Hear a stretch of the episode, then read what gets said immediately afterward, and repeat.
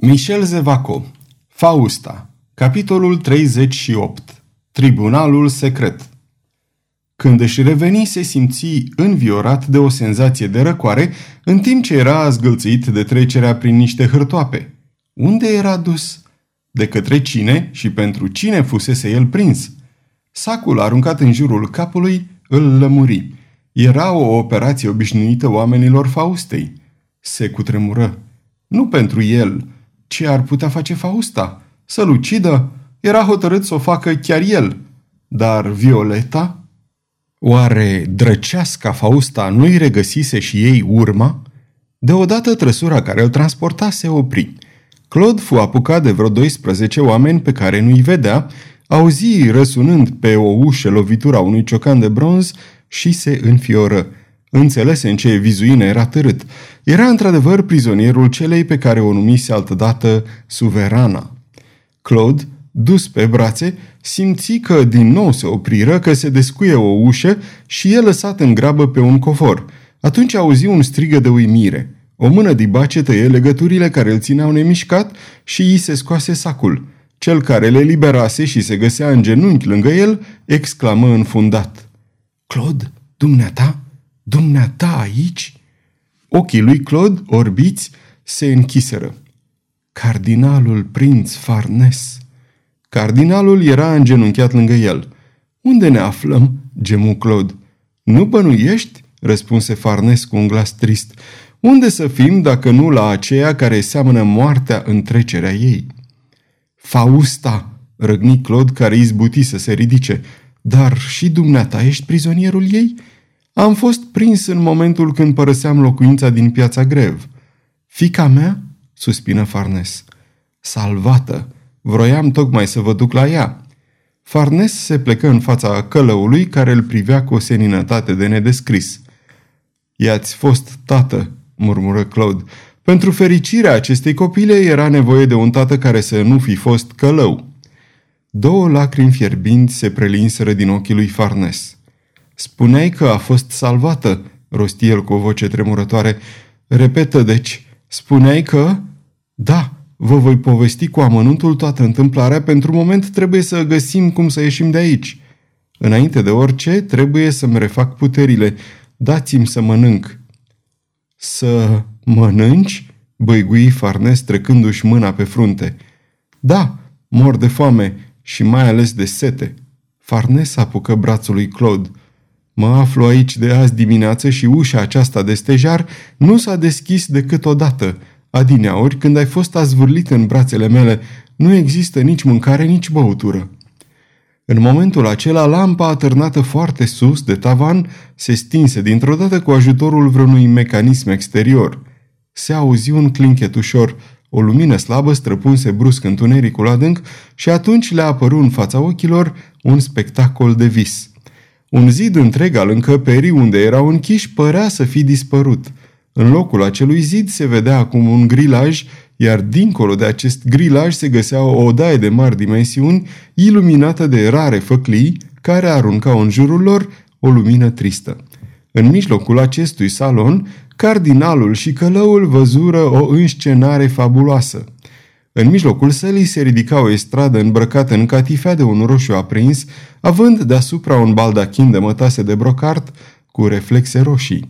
Stofa acestui baldachin, căzând în spatele estradei în cute sclipitoare, forma un fundal de un roșu capara, pe care reieșea într-un ciudat relief întunecata frumusețe a Faustei. Fausta, nemișcată pe un tron de filde și încrustat cu aur, îmbrăcată în straie pontificale, cu fruntea încinsă de o mitră papală de aur, cu picioarele sprijinite pe o mare pernă de satin alb, Fausta, sculpturală, hieratică, strălucind de mărăție în timp ce, la piciorul estradei, șase robe roșii de cardinali, 12 robe violete episcopale se aliniau într-o nemișcare de sfinți de catedrală, în timp ce la dreapta și la stânga sălii un dublu șir de militari înveșmântați în oțel și sprijiniți pe halebarde semăna cu alinierea unor cariatide strălucitoare. Papesa Ea era papesa puternică și glorioasă care binevoia să se arate în toată splendoarea ei în această lumină tulbure a candelabrelor. Vreo 40 de gentilomi în picioare, cu capul gol, se aflau în spatele tronului. O tăcere amenințătoare domnea asupra acestei adunări. Deodată, statuia albă se însufleți.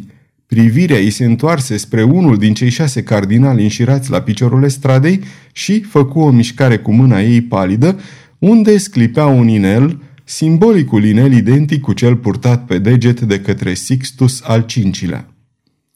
Cardinalul, căruia Fausta îi făcuse semn, ținea în mână o hârtie. Înaintă câțiva pași, în genunchi în fața Faustei, se prosternă, apoi, ridicându-se, se întoarse spre grilajul din fața prizonierilor și spuse Sunteți Jean Farnes, cardinal de Parma, cardinal legat de noi prin tratatul acceptat și semnat de dumneavoastră în fața conclavului adunat în catacombele Romei?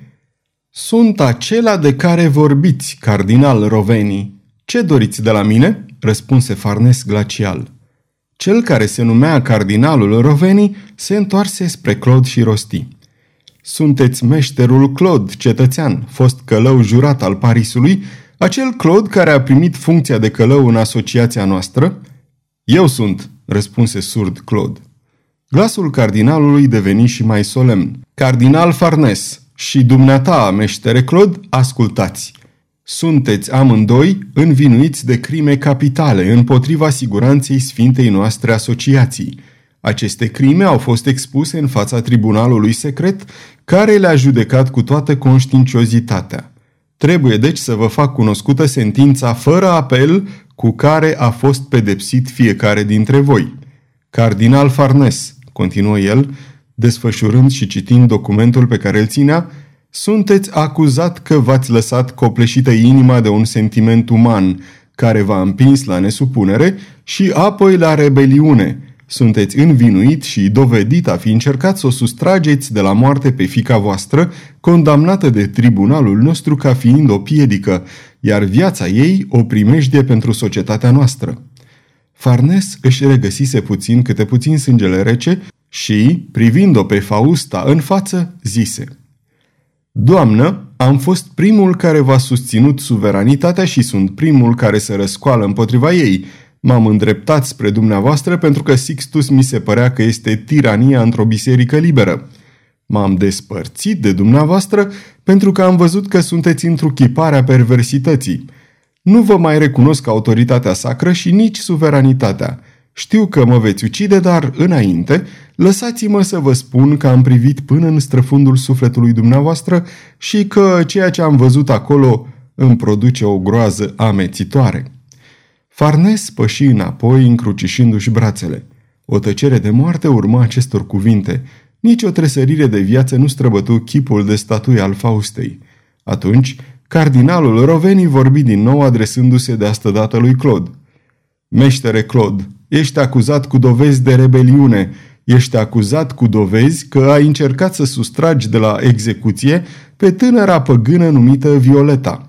Ești acuzat cu dovezi de a fi refuzat chiar aici de a-ți exercita meseria asupra acestei tinere care ți-a fost predată. Claude nu răspunse. Era încă copleșit de uluirea de care fusese cuprins din prima clipă și care îi paralizase facultățile – Cardinalul Roveni așteptă o clipă. Apoi, cu un glas surd, începu să citească documentul. În numele Tatălui, al Fiului și al Sfântului Spirit, în numele suveranei noastre, aleasă și menită să urce pe tronul Sfântului Petru și să-și exercite pontificatul sub numele de Fausta, prima cu acest nume, noi, în deplină cunoștință de cauză, l-am declarat pe Jean Farnes, cardinal, vinovat de înaltă trădare față de suveranitatea pontificală, iar pe Claude, călău jurat, vinovat de rebeliune și trădare față de liga noastră. În consecință, eu, Francesco Roveni, cardinal prin voința lui Dumnezeu, am dat citire în fața condamnaților sentinței de moarte, rugând-o respectos pe sanctitatea sa, suverana noastră pontificală, să se pronunțe asupra felului de tortură aplicabilă condamnaților. Papesa rămase nemișcată. Numai ochii ei negri scăpărară în semi-întuneric, iar glasul său fără accent omenesc necruțător, fără ură, rosti. Noi, Fausta I, suverană prin alegerea conclavului secret, luând în considerare sentința care îi condamnă la moarte pe Jean Farnes, cardinal, și pe Claude, călău jurat și având în vedere situația neprielnică a momentului, care mai impune secretul, hotărâm. Cei doi condamnați să nu fie executați în mod public. Foamea și setea să fie acelea ce vor duce la îndeplinire sentința. Toate personajele aflate în jurul tronului îngenunchiară.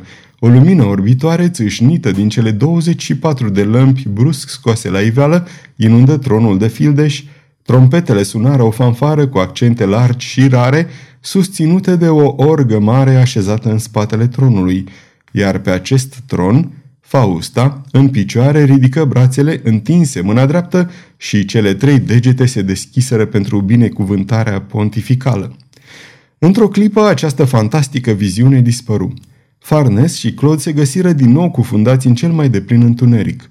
Când se reaprinse lampa din tavan, datorită unui mecanism nevăzut, în locul grilajului dă dură cu ochii de zidul care fusese acolo la început. Ce coșmar îngrozitor!" băigui Claude. Ce realitate tristă!" răspunse Farnes cu glasul lui de gheață. Nu ai visat deloc." Cum? Suntem condamnați la moarte? Prin înfomentare și sete. Da. Claude voia să moară, dar nu de moarte atât de cumplită. Aruncă în jurul lui o privire pătrunzătoare. Fereastra aceea, mormăi el. Cât ai clipit din ochi, el așeză un scaun pe masă, împinse masa spre fundul încăperii și se cățără până la fereastra care se deschidea deasupra senei. O răbufnire umedă venită din direcția fluviului îi biciui fața. Fereastra era zăbrelită cu niște gratii enorme, dar Claude zâmbi. El se simțea destul de voinic să smulgă gratiile de fier. Coborâ, îl apucă pe Farnes de braț și spuse într-un suflet. Nu vom muri aici, vom fugi prin această fereastră până în cel mult două ore. Farnes ridică abia vizibil din numeri. Nu o să putem fugi, vom muri aici, murmură el. În momentul acela, ca pentru a întări convingerea exprimată de cardinal cu un glas nehotărât, un oblon se închise din exterior și ferecă fereastra.